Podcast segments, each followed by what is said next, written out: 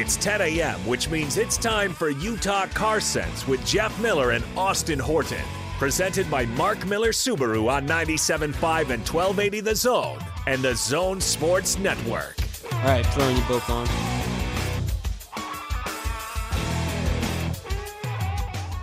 Yeah, good morning. It is time for Utah Car Sense right here on ninety-seven point five and twelve eighty The Zone and the Zone Sports Network. I'm Austin Horton, and uh, welcoming back an O G from the show, Roger Parkin, back with us today. Roger, man, it has been uh, too long, first of all, since we've seen each other, and since we've uh, been on the show together. How are you, sir? I'm great. Yeah, just surviving all the major fun with COVID and, you know, changes to business, and it's been a real fun ride this last two and a half months. That's a funny word to use. We'll call it fun. Yeah, yeah. we'll, we'll stay positive. Yes, for sure. Not you guys have uh, been not um, not been immune uh, over there at uh, Mark Miller Subaru to the business side of the impact of of COVID, but I'm really, really, really impressed and proud of Jeff and and everyone over there for holding on to everybody. Haven't had any well, layoffs, a, haven't uh, dismissed anybody, which is to be commended. Yeah, it's pretty amazing the things that, you know, lengths that Jeff's gone to to keep everybody employed. I mean, I was working our sales department out for the first five weeks of this, first six weeks of this, three days a week. Hmm. You know, so, and people are working from home, doing, you know, internet leads and whatnot, but it's, it made it really interesting to do business, let me tell you. Yeah, I, I'll bet. I'll bet so. You've you've probably never seen anything like this and hope to never see it again, I'm sure. Boy, I've said that about a lot of things I've experienced in the last thirty years in this business, and this is one I'd never want to go through again. Yeah, for sure. But uh, I think team-wise for the store, you know, there's been a lot of good that's come out of it. They're, everyone's working a lot better together. There's just a lot more camaraderie, and Uh, you know, I never thought I'd start my mornings with, "Hey guys, let's sanitize the showroom." Every morning. And now you'll never not do that, I'm sure. I don't, you know, I think this is our new normal. Yeah. You know, nine o'clock every morning, and everybody grabs, you know, towels and disinfectant, and we wipe down every surface in the showroom, all the touch points in the cars that are on the showroom, and it's uh, it's definitely different. You know, it, this is right up there with pushing snow, you know, during the winter. For it's sure. Just something you have to do, and uh, you know, customers feel safer. You have sanitized pens on the desk, with cups, you know, they sanitize between customers, and it's uh, definitely different. You know, people in masks, salespeople in masks. It's uh, you learn how much you read. Li- I didn't realize how much I read lips to communicate with people. Hmm. You know? Right. It was my used car manager that brought that to my attention. You know, it's, you get the mask on, you, everyone's muffled, and it's it's it's definitely fascinating. You, you learn to look at people's eyes to really see what they're thinking instead of the whole face now. Yeah, it, it, the body language certainly uh, is uh, takes a hit here, and I'm with you. You, you think that uh, you don't realize how much you look at people's mouths and how their faces are scrunching or, or twisting as oh, you yeah. speak to them or as they talk to you, and it, it, you you lo- it's almost like when you text somebody. And that text can be taken in five different tones. That's almost yes, the same thing. The wrong one. Yeah, exactly. And so uh, if people are, are like my, myself, I'm a very sarcastic person, and usually I sell that with some kind of facial uh, tick or whatever. But when uh, I, I'm being sarcastic and I'm covered by a mask, people think I'm just being a jerk. So that's well, you know, if truth hurts, right? Got me. I tend to be. A- I tend to be obnoxious myself. I know you're you're surprised, but it's uh, it's really been it's been fascinating to watch all this. You know, breaking the habit of shaking hands after a lifetime of doing it is really, really, really tough. Yeah. It's just an automatic. You know, you reach your hand out and away you go, and you know now you got people tapping elbows. You got people just kind of chuckling about it. It's I don't know if you've been grocery shopping or in Costco and stuff, and sure. My my poor wife, man, the first time she went to the, you know, Smith's after this was all, all started and seeing the empty shelves, she goes, I can't do it. So I didn't let her in the stores for like, uh, I chose chose to do all the shopping myself because it doesn't bother me as much as it bothered her. But we went to Costco a week or so ago, and, you know, just watching that dance between people trying to keep them six feet of space and not knowing what to do. And it was actually really good for her. Hmm. So, I mean, the new normal, who knows what it's going to be. It's not going to be the same old thing. Yep. Yep, it, it won't be. And uh, in some ways, that's okay. In a lot of ways, we'll just have to figure out how to get used to it and be accepting of it. Uh, whatever, whatever, obviously, whatever lowers the death rate and eliminates this thing eventually, then that's what we want to do. And yeah, if I, that means we have to change and adjust, we need to do it. Yeah, I don't know that you'll see this. I don't know that it'll be eliminated. We'll see. Maybe well, they'll come out with a vaccine against it, but... Well, even with a vaccine that doesn't eliminate it, but it makes it so you can live with it. And that's, right. Yeah. You know, that's the goal. No, it's it's definitely interesting. I know my uh, son owns a veterinarian practice back east, and, you know, Maryland went to not quite, well, went pretty severe lockdown, but let, you know, vets as essential services. But the day they did that, he had ten surgeries scheduled, and he had to cancel every one of them. Oh, my. This is like, you know, because of, you know, P P E, you know, personal protection equipment. They wanted to conserve it. I was talking with him. Uh, I think we've got a great here in Utah comparatively. I was talking to him yesterday. And I got a grandkid that's supposed to start kindergarten in September, and they're talking about not starting schools back till January. Wow! I mean, all these all these parents are trying to make a living. Kids in daycares are, you know, closed, obviously, for safety purposes. Mm-hmm. It makes it a little bit a little bit interesting right now. I'll tell you, it's a strange time. Indeed it is. Uh, and uh, the hits keep coming as we, uh, those that uh, are left behind here uh, are mourning, but we're also happy to hear that uh, Coach Jerry Sloan is free of that uh, disease that was racking his body for the last three, four years. Uh, uh, Jerry Sloan passed away, as everyone knows, yesterday at seventy-eight. And uh, yep. I thought today, Roger, yesterday we spent all day on the radio hearing from former players, colleagues, coaches, uh, media, people that covered him, that knew him. Uh, mm-hmm. Today, today I thought we'd open up the phone lines for Jazz fans who might need a, an avenue to awesome. share their thoughts and feelings. That'd be wonderful. I know I watched my mother die from Lewy body dementia, and that's not a oh. that is not a pretty disease. Boy, it just whittles away at the brain slowly and surely, and just destroys it. By the time you know, by the time this, they pass, it's not not fun. No, not at all. And uh, our, our thoughts and prayers are with Tammy and his children today. Mm-hmm. But uh, we, we thought we'd open up the phone lines for you to call in, share your funny stories or your comments or thoughts about uh, Coach Sloan today. eight five five, three four zero, zone is our number. eight five five, three four zero, zone. We'll sprinkle those throughout our car discussions today on Mark Miller yeah. Subaru car, Utah Car Sense. Let's start. It's certainly, good, oh, certainly go going to be a different Memorial Weekend with uh... – Not a lot. There's a lot of people traveling, but there's not a lot of people traveling, if that makes sense. I know with everything closed down, people, more people are at home and just just sitting back and, and doing what they do, probably itching to get out and go. The, so hopefully everyone's having a good weekend.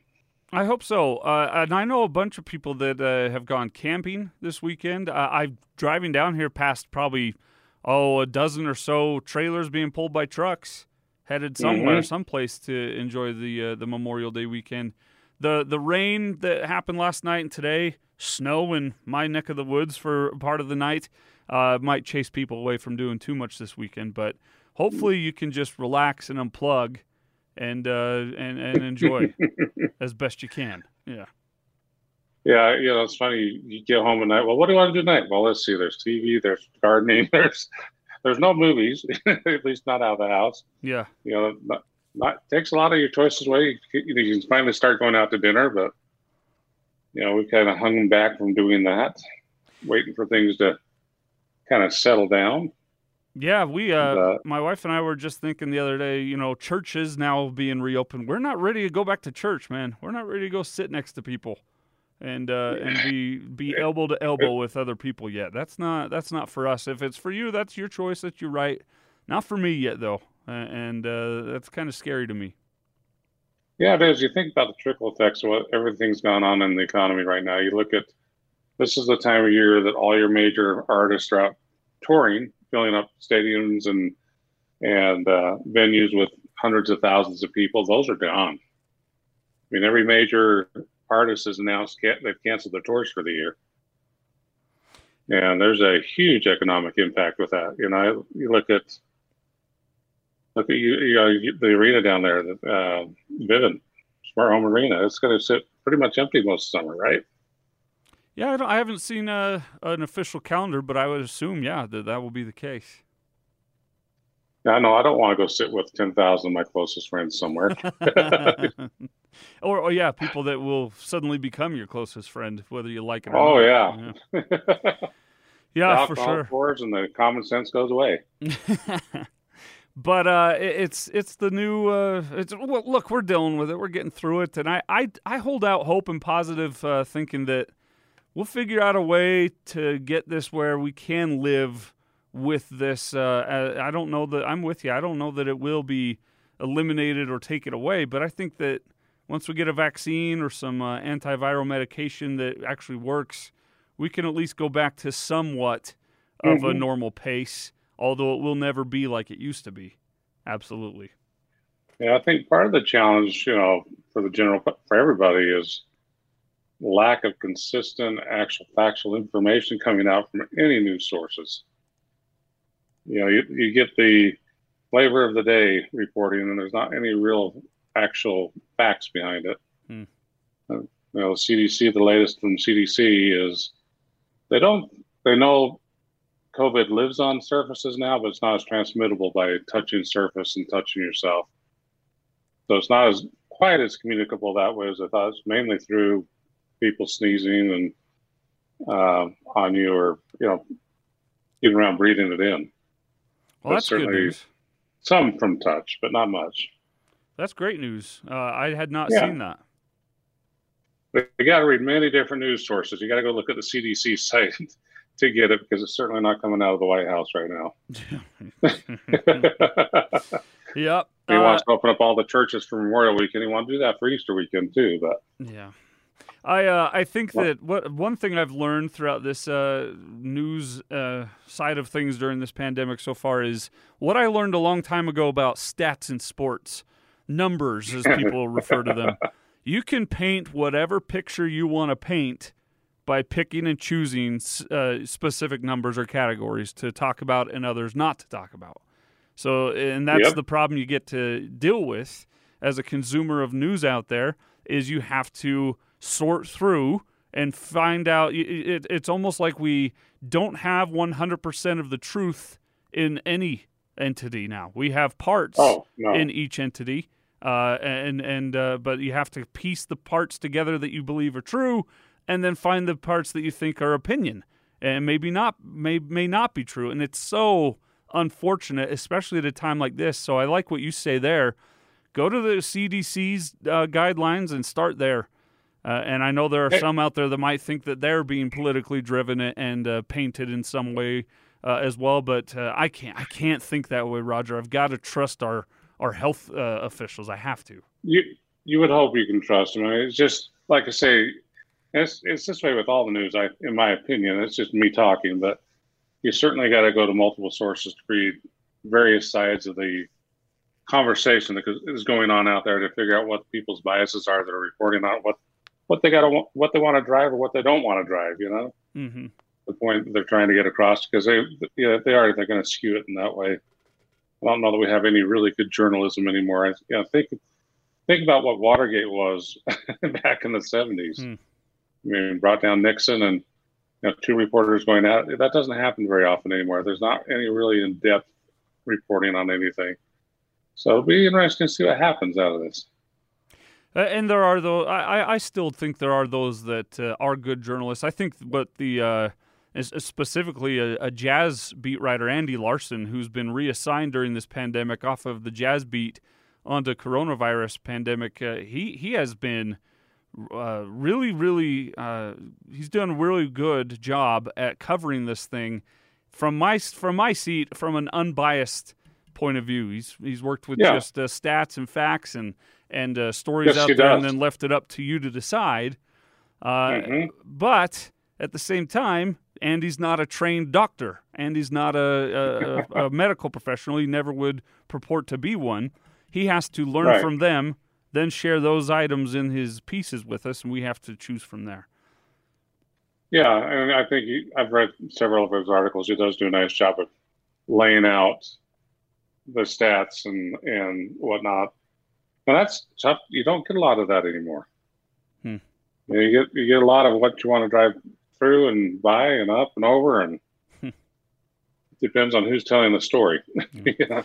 Let, let me ask so, you this, Roger. How, yeah. how has the traffic been inside the stores customer-wise? Have you guys seen a, a significant drop-off of people coming into the stores?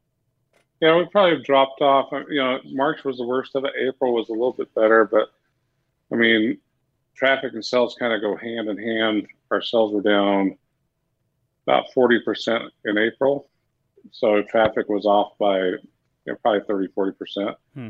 If, if not more than that, because what we're seeing is if people are walking in the stores, they're ready to buy for the most part. We're closing, you know, people, we're closing the first time people walk in the stores, people are buying five out of ten times, almost fifty percent.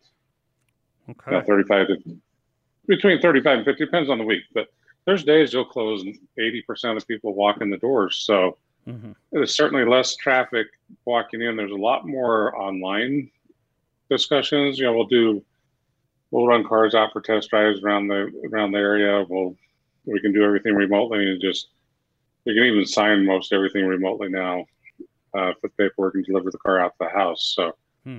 we just are adapting like everybody else and trying to do what's best for you know our customers and our employees and, and keep business flowing. This month looks like we're tracking. We're tracking about even with last year, which is pretty incredible. It's not something I thought we'd see. I know I brought my sales force back to work five days a week Monday and uh, just normal schedules. And it's certainly improved their morale, you know, being able to have some continuity in their life and, and normalcy.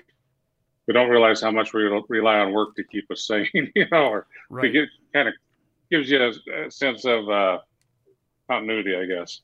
No, that's absolutely a great point because uh, when the pandemic uh, uh, hit our, our neck of the woods, my wife's uh, employer shuttered things for uh, three to four weeks, uh, mm-hmm. originally two weeks, and she was at home, and they, they, they continued to pay their employees. And then uh, as it continued to progress, they brought uh, one person back and then two people back, but they were only outside. And anyway, they, they reintroduced it in phases.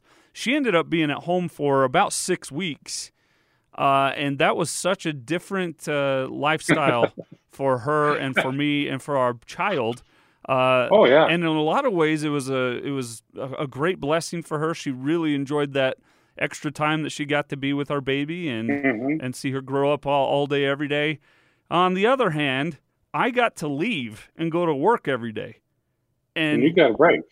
and and I'm also extra blessed that my work that I go to is kind of play. Uh, you know, I get to come yeah. in and talk about sports and goof off all day.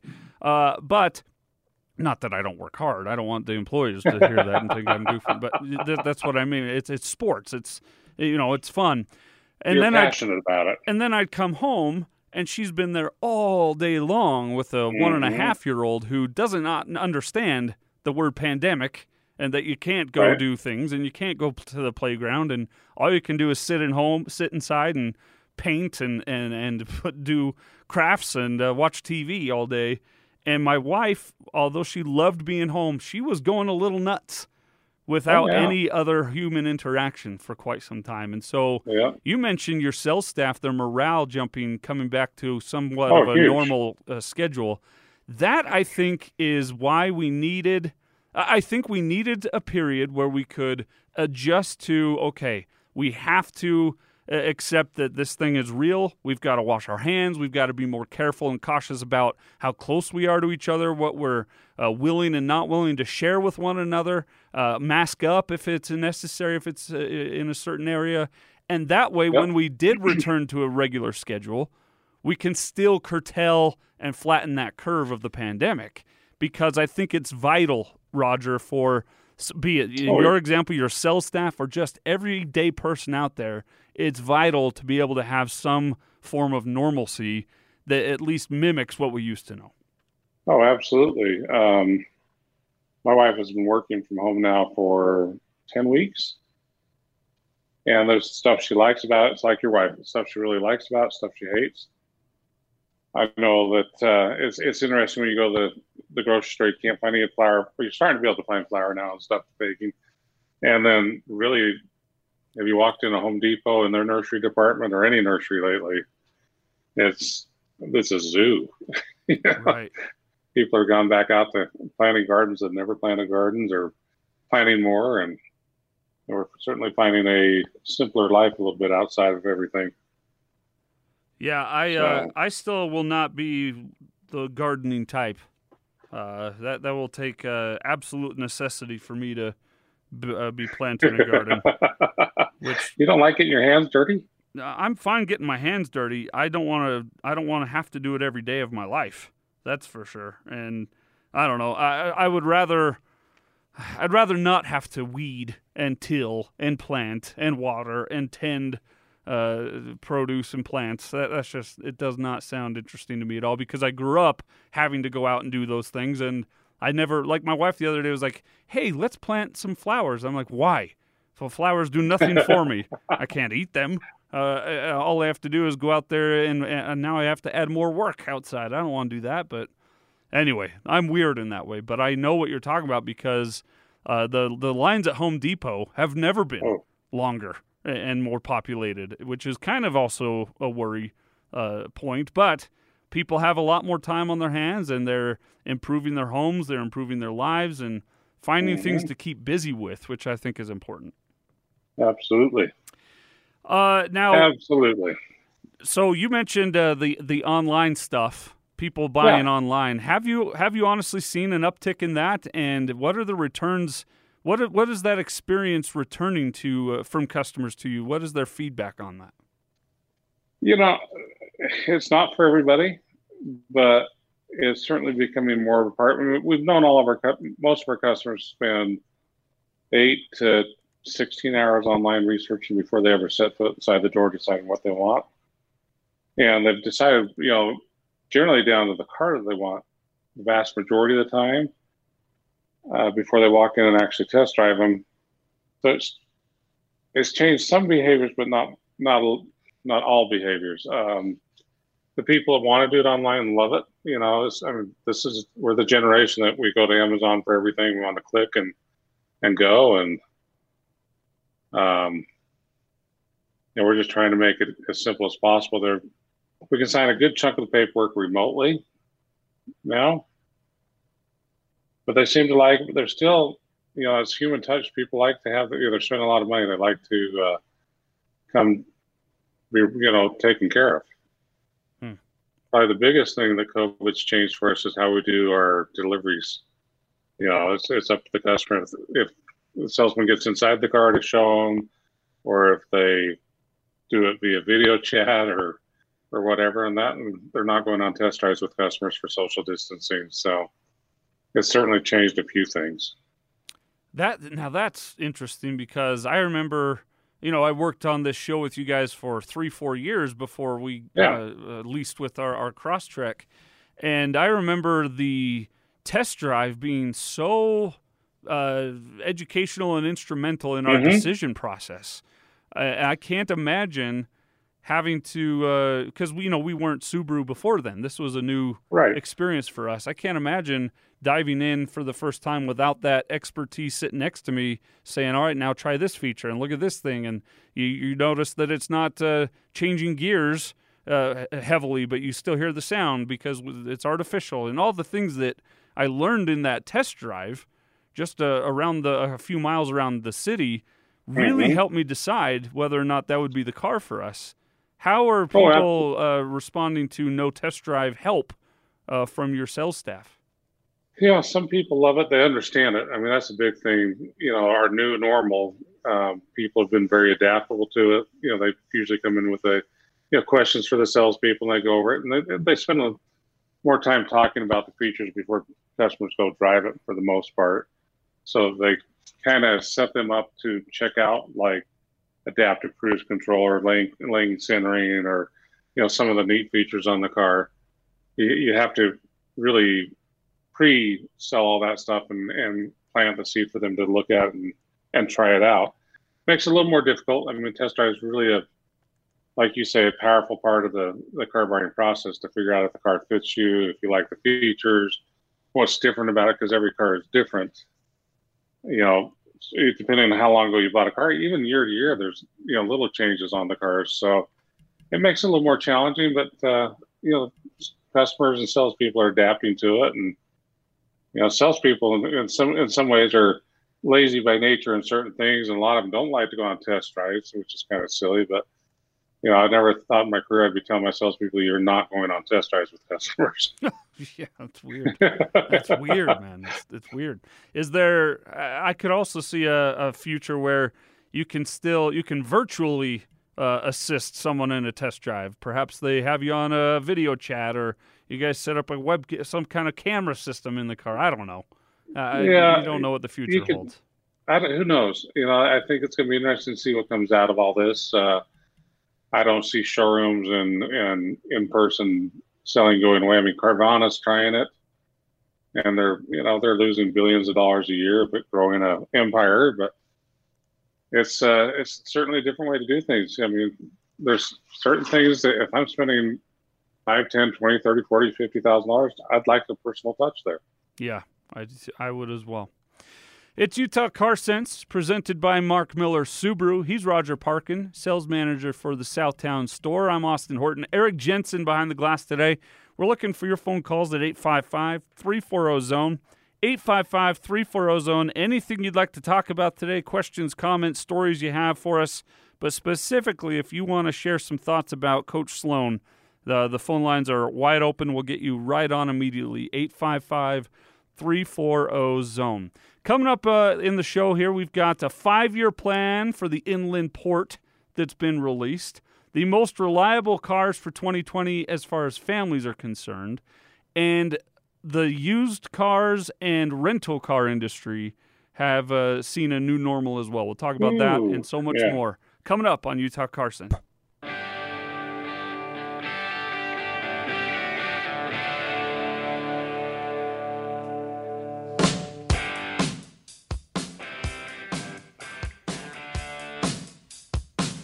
Have a car question? Ask the experts at eight five five, three four zero, zone. You're listening to Utah Car Sense with Jeff Miller and Austin Horton. Presented by Mark Miller Subaru on right, ninety-seven point five and twelve eighty The Zone and the Zone Sports Network. Welcome back, Utah Car Sense. He's Roger Parkin, sales manager for the Southtown store at Mark Miller Subaru. I'm Austin Horton, and Eric Jensen is producing today. Your phone calls, eight five five, three four zero, zone, if you'd like to talk with us about cars or the news or whatever's on your mind, especially if it's about Coach Sloan. We'd love to hear your thoughts and feelings, eight five five, three four zero, zone. Roger, before we uh, took a break, I teased the, the used car and rental car industries, yeah. and they are going in complete opposite directions. Oh. The uh, pandemic is looking uh, good for the used car arm, and uh, a big-name rental car company is uh, the first sign that uh, used uh, rental cars are going uh, really, really, really badly right now, as Hertz filed for Chapter eleven bankruptcy. Uh, and it's, uh, according to experts, uh, the nation's rental car, car companies are in deep trouble. That's another blow for the already struggling auto industry. During normal times, rental car companies account for ten percent or more of U S new car sales, an estimated one point seven to one point nine million cars purchased last year. But these are not normal times, far from it. Rental car companies get two-thirds of their revenue from airport locations, with flying down ninety-four percent in April and May. Uh, there are few, far fewer people, obviously, needing to rent cars, and much of the non-airport business comes from customers whose cars were involved in an accident, with insurance companies paying out those rental bills. But with driving way down, accidents are also obviously down, and insurance companies have voluntarily returned more than seven billion dollars in premiums to customers. How? What does this mean to you, uh, Roger, that Hertz is filing for uh, Chapter eleven bankruptcy? Well, you know, it just kind of shows you how far, how sensitive every business out there is to hiccups in the economy, or, you know, with what's going on. I mean, Hertz is the second largest. It's Thrifty and Dollar. They is also under that umbrella. So it doesn't mean as much to me as a dealer with them going down, but if you look at what it does to the big three uh, domestic car companies, it's going to be a huge blow. As you, as you talked about, you know, a lot of the ten percent of the business is fleet business. Subaru's is about two percent. So for Subaru, it's not that big a deal. It won't affect them very much because they've never really relied on, on fleet, but the domestics rely heavily on fleet to kind of smooth out their production cycles and supply of cars. And, you know, it will mean a difference in, you know, off rental cars coming back into the used car uh, pipeline. You can see, and you've seen it already, used cars. Used car prices have dropped significantly over the three, last three months. They're starting to rise again, but the supply has tightened up severely. Um, all the auctions are running virtual now instead of in, in the lane, raising your hand. Mm. So they've been transitioning to that for the last decade. I mean, there's it's about fifty fifty, you know, people in the lane and people buying cars online. Uh, you have to get really good at watching what's going on to buy them online because they move through way too fast. you know? Yeah. So it certainly changes those dynamics, but uh, you're going to see used car industry tighten up a little bit. New cars, you know, it's we all have a decent supply now, but if the factories don't get up running, you know, enough to fulfill demand, then it's going to be short supply and prices will go up. You know, transaction price will go up, less supply, higher price. You know, but right now, I don't think you'll see much effect from that in the short term, long term, or you know. You won't notice it much because it's been going on right now anyway. Long term, there'll be le- less cars out there. But I don't think they're the, the last ones to go bankrupt. I mean, I think Hertz is just the first one and the dominoes to fall on that. Yeah. You know, it's like you look, look out in the businesses. I mean, JCPenney for the sec- second or third time filed bankruptcy. You got Neiman Marcus. You have all these big companies been kind of teetering because they haven't adapted to, you know, the the current times with online and whatnot. And it's kind of putting the death knells in their coffin.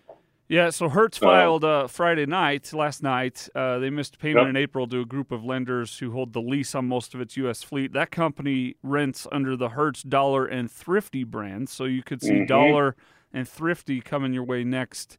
Rival Avis Budget is in better financial shape, according to C N N Business, but is also uh, hemorrhaging money. In March, it said it will cut its new car purchase plans for the rest of the year by eighty percent. And this is all leading, you, you may have seen these videos or pictures of sports venues, parking lots. I remember seeing one, uh, in fact, it's right here in this article, in fact, uh, at uh, the Angels Stadium in uh, Anaheim, mm-hmm. just full of rental cars that are just, they need places to be. And they've filled well, up these stadium parking lots for now. Yeah, the other thing that you're seeing is like, I know Toyota, Nissan, they, you know, they're most of, a good chunk of their cars come in from Japan, and their port holding lots are full. They're out running offsite places to transfer brand new cars because dealers, they have been closed down, you know, shuttered and not selling as many cars and not earning as many cars. So it's it's going to take five or six months for this to work its way out as we come out of the pandemic and to back to our, back to what will be the new normal. You know, but it's certainly showing signs of life quicker than what I thought it would. Mm.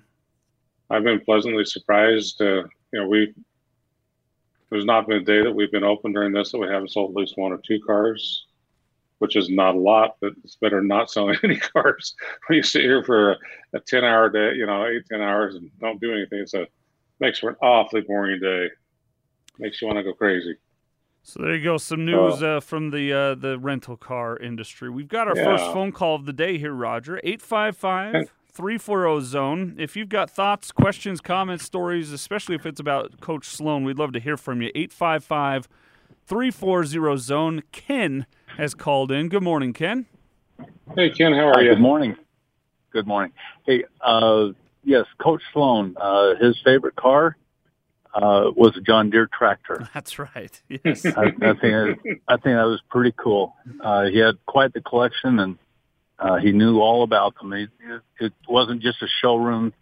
Uh, he he was kind of like the Jay Leno for John Deere tractors. Oh yeah, oh for sure. He knows yeah. all about them, and he and he would use so, them. Uh, you know, it wasn't just uh, like you said a showpiece for him. He knew how to use them and operate them, and loved that every bit as much as just looking at them. Yeah, well, he grew up on a farm, so That, that's what uh, that's probably what he first drove. We uh, we spent the big show yesterday as we uh, uh, memorialized Coach. Every song that we bumped back from break with, I found a, a song that talked about John Deere for every rejoin yeah. song. And I, I was actually really surprised how many John Deere-centric uh, songs there are out there. We didn't play even a, a portion of, of the ones that are out there, but Coach Sloan certainly... You know, there's a lot of rednecks out there. there. Yeah. I, I, I maintain that we all have some form of redneck inside of us. It's just a I matter so. of how much, yeah. But, yeah, I'm hey, sure he's uh, up I'm, there plowing I'm, the, the fields in heaven today. I hope so. Hey, I'm uh, I'm out uh, delivering for DoorDash right now. Uh, been doing it for a few months. Uh, the um, uh, mileage that I'm putting on my car is astronomical. Hmm. Oh, uh, so if uh, if somebody is thinking about doing DoorDash or Uber or uh, Grubhub or any of those delivery services, uh, better take into consideration you're going to be putting on. Uh, If you're doing it full time, you're probably looking at three to four thousand miles per month. Jeez! So you wow. may go through your car a lot quicker. Uh, I'm assuming you're not in a lease, Ken. No, no. That would be a nightmare. no, yeah. that that's true. Yeah, um, you know, you may go through your car a lot quicker. So yeah, take that in, in consideration. But I believe it is. Uh, uh, Not part of your taxes, you know. Uh, not as an independent contractor, you can take the, the mileage uh, from your from your uh, income. Yeah, that's right. So yeah, there is that. Yeah, keep track of that. So, hold on to your receipts. Make sure you keep uh, the a, the reports from the oil changes. Yeah, for sure. Yep. Hopefully, it's a good deal. Well, how are hopefully you, that works out for you. Are you finding success otherwise doing DoorDash, Ken? Oh, yeah. Uh, yeah, you can make uh, a few thousand dollars a month if you if you really put some time in. Do you feel it's that's offsetting the, the mileage you're putting on the car and the, the life you're taking away out of your car?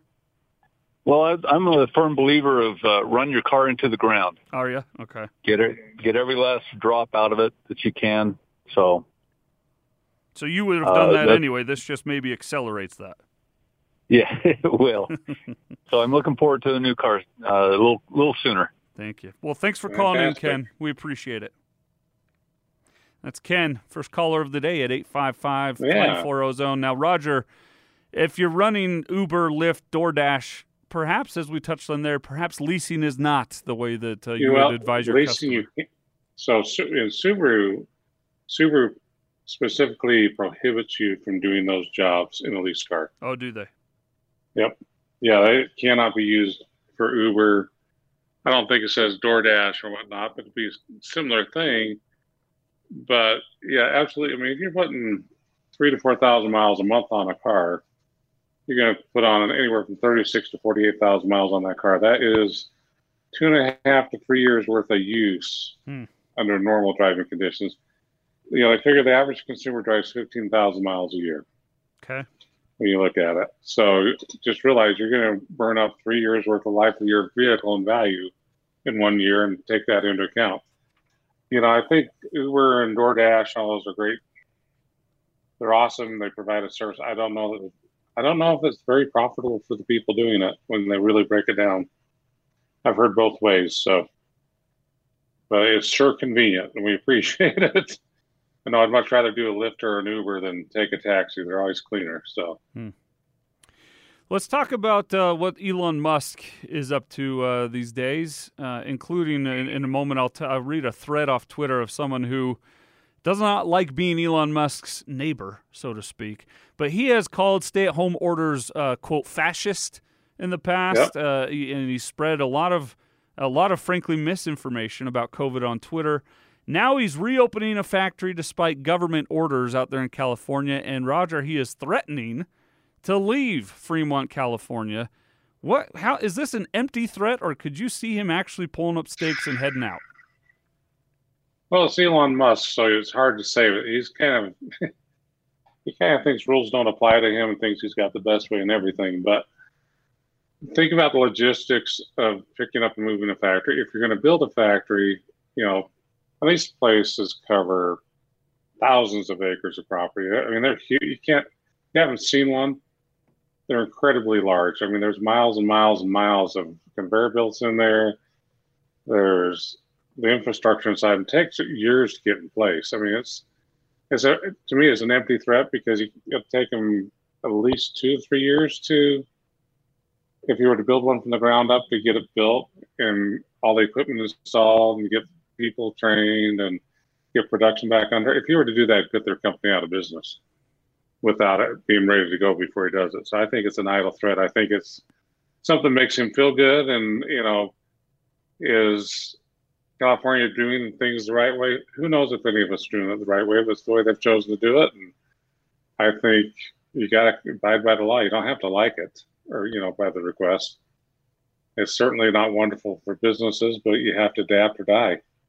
Hmm. So I think it's an idle threat. I think it's saber rattling. You know, could he could he move the plant sometime in the future? Absolutely, but that's a huge capital investment. The plant that they're in was built by uh, G M and Toyota, I don't know, forty years ago. Yeah. So you don't make those investments lightly. I know it, Subaru has right about a billion dollars, I think, if memory serves me, tied up in their plant in Indiana now with all the expansions they've done. And it's just getting more and more expensive to build. I mean, look at all the stadiums out there. What, uh, Raider Stadium's two billion dollars, something like that. Mm. One in L A, they're going to be five or six billion dollars. A lot of money to spend for eight games, you know, mm-hmm. especially, especially where they can't put concerts and stuff in them right now, or or games even. So, which is fascinating that Steve Ballmer uh, just purchased outright the L A Forum. Uh, for... Yeah, that was, well, that was chump change for him. It was in a lawsuit with uh, with them over concerts. Yeah, uh, with uh, with Madison Square Garden, who runs the yeah. concert arm of Staples Center, which is interesting.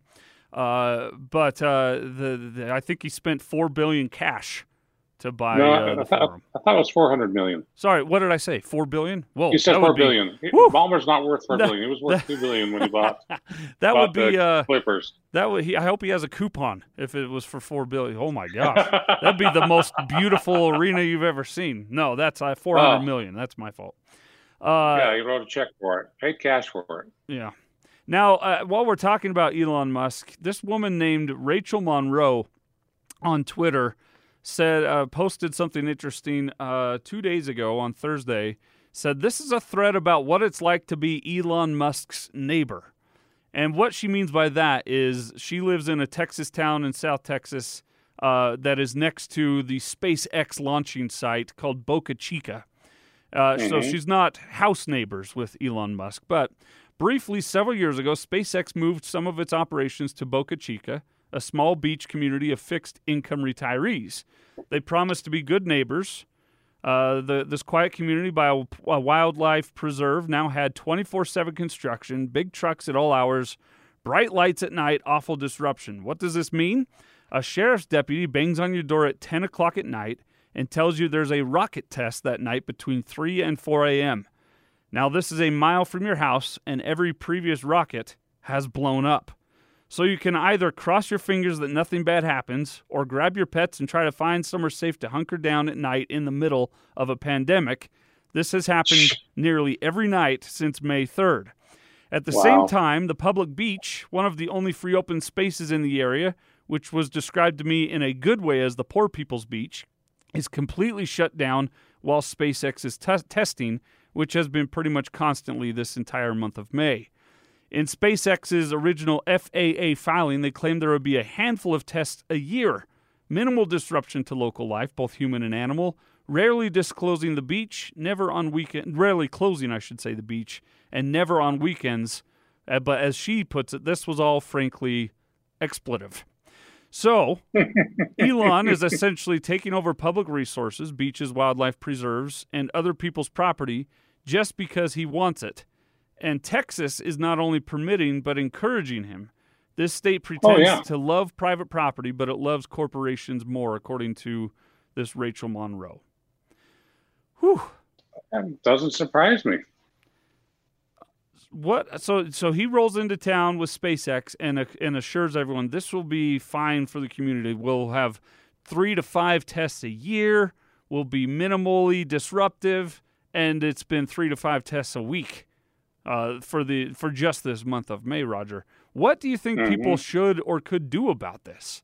I don't. I'm at a loss because it seems like the government there in Boca Chica is like, nah, go right ahead.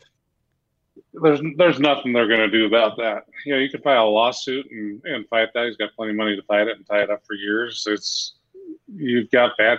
Vote your government out. Your your uh, mayor and your governor, get rid of them. You know, it's just it's that balancing act that I think governments do to attract business and you know keep taxes down and and keep cities alive and not dying. Yeah, but yeah. Musk, I don't know. He's a, he's a character. Like I said, I don't think he thinks rules apply to him. eight five five, three four zero, zone if you've got a question, comment, or story. If you've got a memory that you'd like to share about Coach Jerry Sloan today, the phone lines are yours. eight five five, three four zero, zone We had Ken on a moment ago, uh, shared about uh, Coach's favorite vehicle, the John Deere tractor. Have you ever been on a John Deere, Roger? I have. What What would you? Once. What were you using a John Deere for? Oh, it was just... You're a city boy, though, so that's surprising I am a, to me. I am a city boy, but I have ridden on a John Deere out of a, uh, I think it was a steak farm, if memory serves me right, when I was a little kid. Oh, okay. Out in Riverton, when that was way out in the boonies, you know, back then. There was nothing there but farms. I I have operated the John Deere tractor. Yeah, I know, because I follow you on Twitter, Eric Jensen, and uh, you, you you have family, I believe, in Pennsylvania that yes, has uh, land. Yes, there is no more exhilarating feeling in the entire world than riding a John Deere. I, I just, I just truly than, believe it. Other than watching ah. you uh, on Twitter singing the John Deere song. Nothing well, runs like a deer, baby. Oh, my gosh. How many drinks had you had before you made that video? Was None. None. Uh, John Deere's are, are incredible machines. Incredible machines. And as a younger person, I did not know a ton about Coach Sloan, but I was genuinely touched when I learned that he, too, was a tractor guy. Oh, the tractor him. guy. Yeah. We talked a yeah, few weeks ago, uh, Roger, with Jeff about the situation between John Deere and farmers where that can't afford the six hundred thousand dollars repair bill. Oh. And so they've been jerry-rigging, to, to steal a term there uh, from uh, Coach Sloan, yeah. uh, their own fixes on their John Deere tractors, and John Deere is suing these farmers. Mm-hmm. It's, it's, a, it's a bit of a mess at this time yeah, for un- uncertain economics. Well, it's crazy. When you look at these the combines and how expensive those things are, it's a wonder farmers can make a profit anywhere. Oh, correct. Uh, yeah, it's a, just insane. The the loans and liens and leases on a farm, uh, it takes it takes decades for a farm to be lucrative. Otherwise, you're living day to day, uh, field to field. Yeah, if ever, uh, if ever at yeah. all. Uh, and they often are they often are forgotten and taken for mm-hmm. granted until we have a time like a pandemic and we have meat shortages and we have other shortages out there and we're looking for food and the supply chain is going down and it, it's like, okay, now we appreciate our farmers a little better. Now we love them exactly. a little more. And along those lines, I mean, our truck drivers. Yes. I mean, you don't realize how much of the uh, product gets moved around the nation via truck. You know, they, they do a bunch on railroad, but it's more timely on trucks. So it's uh, they are it's a thankless job, and I wouldn't want to do it. Sit in a cab eleven, twelve hours, thirteen, fourteen hours a day. Yeah. Running up and down the highway with all the uh, rude drivers, depending on what state you're driving in. Yeah. Yeah. You know, you look, I, I get back east quite often, and you, you know, get, get in D C, and I mean, the freeways are terrible. They're narrow. They're your freeway speed's forty-five miles an hour, right inside D C. Hmm. Can the driver truck in that traffic? No, thank you. No, pass, pass, pass, pass. Yeah, that's a hard pass. And I, you know, get, I mean, my, my in-laws live about an hour from us, and we drive down there uh-huh. a couple times a month. And I get done with that drive, and I'm like, okay, I need a three-hour nap. I don't know how anyone does a, a long-haul trucking job. Honestly, it's amazing. Yeah, I. You know, I can do, in my younger years, I could do sixteen hours, and that was pushing it. Jeez. Now, I, I don't mind driving for ten. After that, I don't want to drive anymore. Uh, so, I know we had a kid out in Oregon, and it was one thousand miles from doorstep to doorstep, and there's a lot of times I did that nonstop, but I don't like doing that anymore. Yeah, and that's, Uh, my, but, but my father-in-law, he'll go, he'll make day trips down to uh, Zion's and back. And one day he'll go down to Zion's early morning, well, I've done that. spend yeah. the whole day hiking or whatever, and then hop in the car and drive home. I, oh my gosh, I don't know how. It, nothing runs like a John Deere except for my father-in-law. Just go, go, go. It's amazing. Yeah, we, we we call that doing it on crack. You know, we did that a uh, one uh, Easter weekend many moons ago. We were down in uh, Torrey going to Capitol Reef and said, oh, sure. you know, Bryce isn't too far away. And we boogied on down there, did Bryce Canyon, and headed home, you know, the other way. And we did Bryce on crack in a snowstorm. It was it was beautiful, though. uh, but along the lines of the, the trucking industry, my friend Ryan Miller uh, writes for K S L. He is the beat writer for the Jazz over at K S L dot com, but for now he's been reassigned. Uh, he wrote a piece about how the appreciation is growing for truckers and the trucking mm-hmm. industry, but it's still feeling the effects of coronavirus. He writes, in a simpler time, the street on the south side of Vivint Smart Home Arena would have been closed off as multiple trucks hauling everything from lights to sound equipment to stages filled the roads as crews prepared for Cher's performance in Salt Lake City. That concert, like all other concerts, was postponed due to the, pe- due to the pandemic. Cher will be just fine. Those truckers and trucking companies, that's not as sure of a thing. As supplies uh, like toilet paper, hand sanitizer, uh, countless other items have flown off the shelf, more people have come to appreciate the essential role the trucking industry plays in the economy. Earlier in May, uh, Donald Trump even held a special briefing celebrating truckers. But will they survive the pandemic? While the demand for certain items has skyrocketed during this pandemic, most supply chains have dried up. That's created competition in the trucking industry that has driven down freight rates. It's great for the businesses getting the products, but bad for the truckers. It hasn't mm-hmm. helped that more trucks have entered the fray for those orders. James, uh, uh, Lee James, owner of South Jordan-based Kernow Trucking, specifically pointed out trucks that predominantly hauled for concerts and entertainment acts are now, of course, getting involved in hauling other supplies. And uh, even with grocery store profits spiking, freight rates have dropped with so many trucks competing for the same work. So in the immediate time here, Roger, the demand is high, but the demand yes. is so high and the supplies are low that the no one's no one's able to make a profit and, and keep in business. And in fact, they're taking losses on every job mm-hmm. they run supplies on. How long? Oh, how long do you suppose that can sustain itself? If you were making, just to make things easy, if you were making a thousand dollars an hour and you're now making Uh, five hundred dollars an hour, but still making the same trip, how long can you sustain a business that way, losing half your profit? Well, how long has Amazon been around? Yeah. Well, I don't think Amazon's turned a profit on paper ever. Really? I could, I could be completely wrong. I know it's been a lot, many, many, many, many moons. I think they might have turned a profit a few quarters, but uh, on paper, that company doesn't make a lot of net profit, if memory serves me right. Hmm.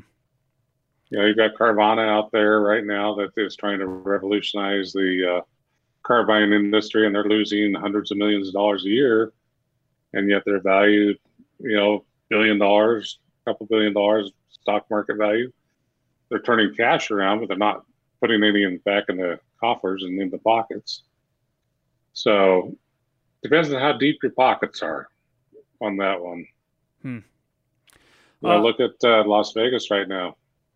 Right, like M G M burns forty million dollars a day with all their hotels sitting there empty. And they've got enough cash on hand to make it. I think it's the article I read for three years that way. Hmm. So, but yeah, no, there's been some big transport companies go out of business. So there was one big one that I hadn't heard of back east that was like number three or four. It's gone. It's a, that's a brutal industry. Indeed it is. That's a tough one. Uh, and uh, back to the owner of Kernow Trucking in South Jordan, Lee James. He said, uh, in fact, he shared a, a, a figure. He said a decent freight rate before the pandemic was anywhere from two dollars to two dollars and twenty-five cents per mile, but now some of them have dropped down to seventy-nine cents a mile. When you go from two twenty-five a mile, that that's I know it. I know, and uh, he this is he's not his. That's experiencing this uh, specifically, but he knows of other industry trucking uh, companies that are doing that. because they are just trying to keep people employed and keep the doors open and the lights on. Mm-hmm. But he says, I don't know how the rebound is going to be. It's going to be slow. People think trucking is doing better than it is. The concert stuff is just one small portion of it. There are companies that specialize in whole other areas that have just shut down completely overnight, close quote. Yeah, we saw this uh, with the recession with transport companies for cars. We lost probably two-thirds of them, and most of them have not ever come back. Some of your companies have gotten much larger, but at the peak, they're they're having trouble getting uh, transport drivers to drive them. Hmm. So it's a it's going to change a lot of things. We just don't know exactly where it's going to end up at. It's you know? yeah, it, it's scary. Uh, it's uncertain, I guess, is a, a better term, because uh, and while it is unnerving, we can face it, we can get through it. It's just going to be tough, and I hurt and I feel for those people who uh, work in the, these industries that are hit so hard. And then it it trickles down, it trickles out. There's a ripple effect. Everything oh, that you have in your house came to you somehow, and most likely mm-hmm. by freight, uh, truck or train or, or plane. or or all probably along the line, and well, every one cars, of those things is, car, is yeah, hurting. Yeah, cars. You know, most cars come via. You know, in Utah, if they come in on rail cars, and then they get broken off there and put on transports to be delivered to the dealers throughout the Intermountain area, and it's uh, pretty crazy how that works. Utah Car Sense, presented by Mark Miller Subaru. That's hour one of the show in the books. We'll come back in the eleven o'clock hour, take more of your phone calls with your thoughts, feelings, and memories about Coach Jerry Sloan. Line, line those uh, phone lines up at eight five five, three four zero, Z O N E, eight five five, three four zero, Z O N E. We've got more to talk about, including a, a really good experience that we had just this week with Mark Miller Subaru, and it's not unique to us. It, it can be yours as well. And does hand sanitizer pose a dangerous threat inside your car in the warm summer months ahead? We'll talk about it next on Utah Car Sense.